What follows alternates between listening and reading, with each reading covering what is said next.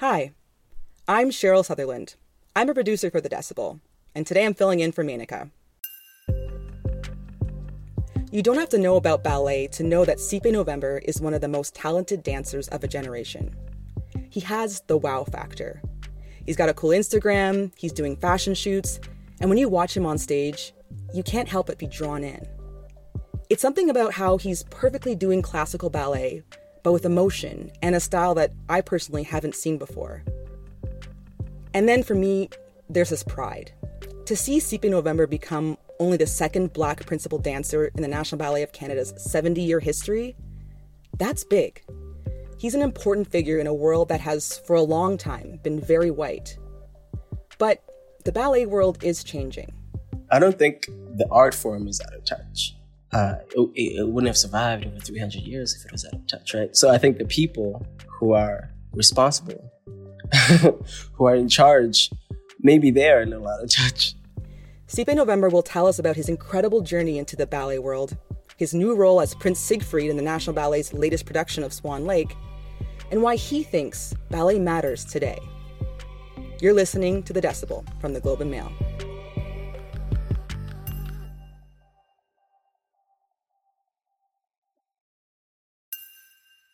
Siphe, thanks so much for joining us today.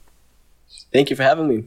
You're a very busy guy, and we've actually caught you in between rehearsals for Swan Lake. How's that going? So far, so good.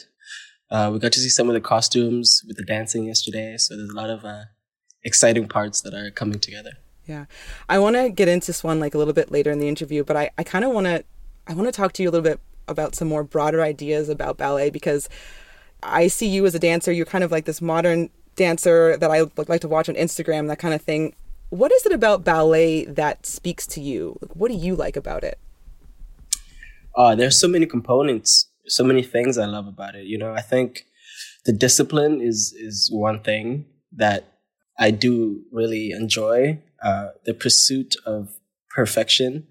Well, for me, some people don't understand that it doesn't exist, but knowing that it doesn't really exist makes the journey to try and get there more enjoyable, I find for me. But I think it's within that finding, finding and like almost like an emotional perfect is mm. really exciting. You know, that feeling where like someone's like, ah, oh, that, that was perfect, even though they know it wasn't, you know, but there's something about it that, that speaks to perfection. And that's where the magic is. And just also the opportunity to represent a different, a different person in it, I think hmm. really excites me. You know, it keeps me going in that direction because, you know, I could have done any other style or any other form of dance, but I think the pursuit of representing and, and hopefully excelling along the way um, really keeps me motivated. Hmm like I want to take a step back here because you know what we do here at the Decibel. It's a daily news podcast, and not everyone will know about your journey. And your journey is quite incredible into the world of ballet because before you became a classical ballet dancer, you were a kid from a small town in South Africa. I read that you were known as the dancer, quote unquote, of your town. yeah, back in the day. but you, but you were, you were, as you described, a street dancer. Like you weren't doing ballet. Um, can you just walk me through how you made that leap into the ballet world?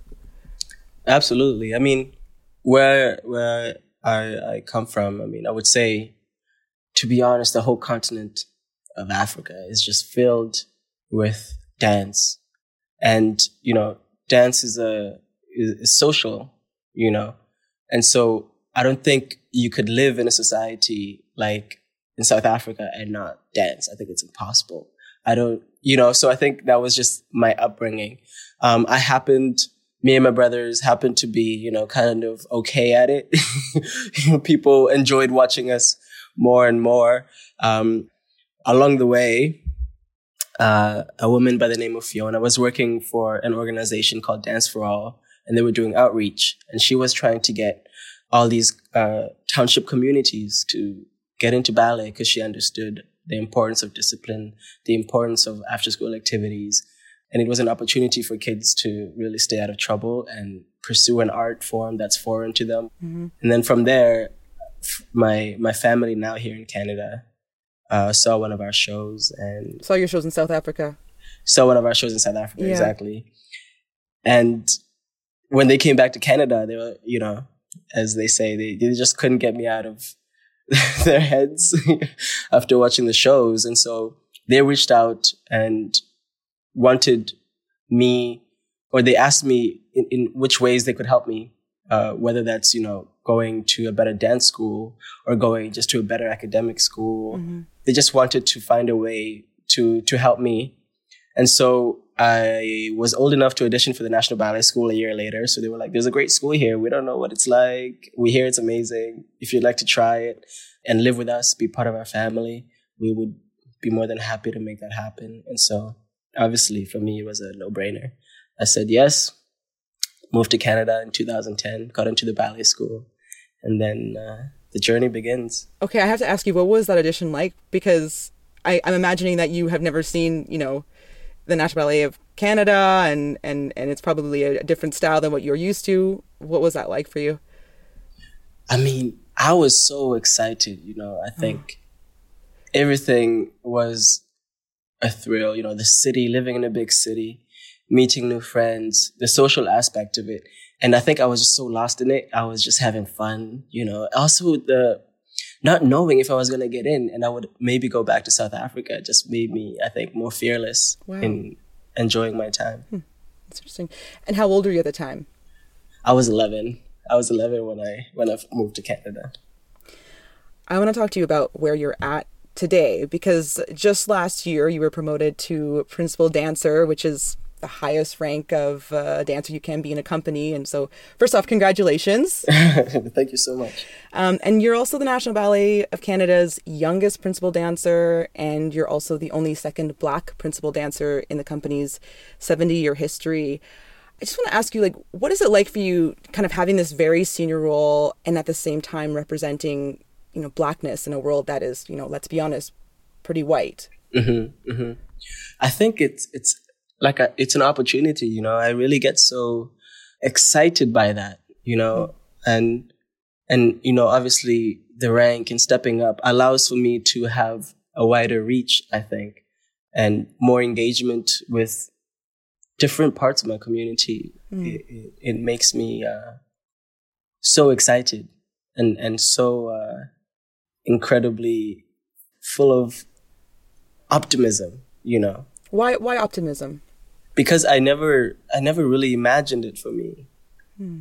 And so I think that being able to show, you know, I can only imagine if when I was younger if if I could just see it. And having not seen it and achieved it is keeps me keeps me optimistic, you know. I think I think that was one of the biggest things, right? Because even with dancers, where it, you don't know if you can if you don't see, right? Even though you may be allowed, you, but if you don't know and if you're not told, I can only assume, right, that you don't want me. And so I think that was the biggest shift was that we opened up the conversation to everybody and we opened the book for all to see rather than, you know, just in our, in our own little world. You know, I think that there's more to come from me, but there's also more to come from others that are that are coming up. And so I think that's a beautiful, beautiful feeling and and, and an exciting one. Mm. Mm. That's a great way of looking at it because, you know, there's it's an easy thing to think about like maybe like the the pressure of it all and and I'm wondering do you do you feel any kind of pressure from that role from that responsibility uh, naturally there is pressure mm. but I I think that it's so complex for me you know that I could never pinpoint what the, where the pressure comes from or what it is. So I think it's easier for me to continue um, with the guidance of my mentors, my family, to pursue what I think is right, you know, and and do the right thing, and that starts with my dancing, and then obviously permeates through my social life and my social responsibilities. What was it like for you, you know, as a South African kid coming to the National Ballet? I know we talked about this about the excitement, but you know, as a as a young black kid um, coming into that, and I mean, what, you know, the, like? the school when I joined, I think also was one of the first times I had seen so many kids from all over the world. My one of my best friend Ryan is you know half Jamaican, half Russian. You know, I had you know a couple of kids from Brazil who who are black, blacker than me. I'm like, how are you blacker than me from Brazil? So this is the world. This is where I was coming from, right? And so it was in a way really refreshing, and there, there was this shared passion for what we did. And then, you know, as you get older, you understand the complexities of the world when it comes to dealing with race um, and finding your place in it. And I think for me, that was highlighted for the first time when I joined, you know, in a professional sense. I'm from South Africa. You are faced with racism every day. I get on a plane to South Africa and I'm like, oh yeah, I'm going to South Africa. I could just, you can feel it in the air, right? Um, but I think for the first time, I, I was kind of, I've had to kind of question my my existence in in in in a classical setting because the when I first joined initially, you know, even though the company has had, I mean, one of the people that was here is James. They've had other dancers actually that you know were black, and I I appreciate it, and I've I grew close to them over time. But when I joined, when it was just me for the first time, I was kind of like, oh, okay. Um, but you find in that there there's so many shared experiences. You know, we have a dancer in the company who's from South Africa, and that understanding made me feel more comfortable. You know, obviously, everybody knew and the company knew that we could do better. You know, and I think they did, and I think seeing that was really really exciting and continues to be exciting because there is there is an understanding now. Hmm. You know, and I think that's beautiful to see. So let's talk about this latest production you're performing in, which is Swan Lake. It was supposed to mm-hmm. debut two years ago, but then COVID happened. How does it feel to be back in the studio rehearsing for this production? Oh man, it's so exciting. It, it's really all hands on deck from every department in the company, which, you know, we don't really get to experience very often. It's really exciting to see the whole company come together um, in its full force. Were you involved at all with this production before this whole shutdown happened two years ago? I was. So I was, was only my third year in the company. So I was doing a lot of the corps work at the mm. time. So I, you know, was kind of helping create a lot of the dancing and some of the costuming and, and things like that. And now coming back, I'm not doing the corps work. So I've had to learn the principal roles that I'm doing. So it's kind of been nice because I, I got to help build it. And then now I, hopefully, if I do a good enough job, help, help it shine. Yeah, what a progression, right? You know, two years on, you were doing, you know, all this stuff behind the scenes and also working with the corps. And then now you're going to be the principal. Absolutely. It's, it's crazy. It's crazy to think about. I also wanted to ask you, what was it like for you being in lockdown in general? Because as a performer, I'm, I can imagine that must be very difficult getting the stage taken away from you. It was, you know, it was okay. I mean, it wasn't easy. But I think it also, I was, I looked at it, I was lucky it happened at that point in my career because I can only imagine if I was, you know, in my prime or even in my last few years as, as a professional, I think it, it would have really felt different. But I think for me, I looked at it with optimism, you know, that when we come out, it's, I, I, I can only get better. Hmm. It was almost a time to just prepare for the future. I'm really digging your optimism in this interview. You're actually giving me some some positive vibes, so that's good. Am I giving you positive vibes? That's You are, good. you are. Because in the studios, everyone's like, "You're so Nick." No, I'm just um, so so this production of Swan Lake, you know, it's a reimagined version of the classical ballet, and it's directed by, of course, Canada's most famous ballerina, Karen Kain. There's a lot of you know hoopla around this starting June 10th. How does this version modernize the story of Swan Lake? There's a human element, I would say. I think with this version, even in the first act, you see how the corps, the guests of the ball, dance with each other. People have little moments where they can create their own kind of relationship, you know, and it's kind of ambiguous as to what it is. It's not so straightforward all the time as far as like, you're a man, you're a woman, do this, do that. But there, there's a lot of uh, integrated partnering, so men and women, men and men, um, which really allows for it to feel like a conversation. And so they're really beautiful. I mean, even choreographically, there are elements of the work that are more modern, you know, and, and I think, I mean, it's still very, very classical, but I think it, it has a life, I would say. It's interesting that you say that because, you know, when we talk about classical ballet and it's a prestigious art form, you know, it has a rich history and you know, some may argue that it's, you know, we've talked about diversity, there's also, you know, gender representation, and you talked about some of these man on man pairings, but, um, you know, there's also these heteronormative storylines, and there's also been issues with racial stereotypes in some ballets. Um, do you think that classical ballet is is out of touch in a way? I don't think the art form is out of touch. Hmm uh, it, it, wouldn't have survived over 300 years if it was out of touch, right? So I think the people who are responsible, who are in charge, maybe they are a little out of touch, but I don't think the art form itself mm. is out of touch. So, so where will you take it?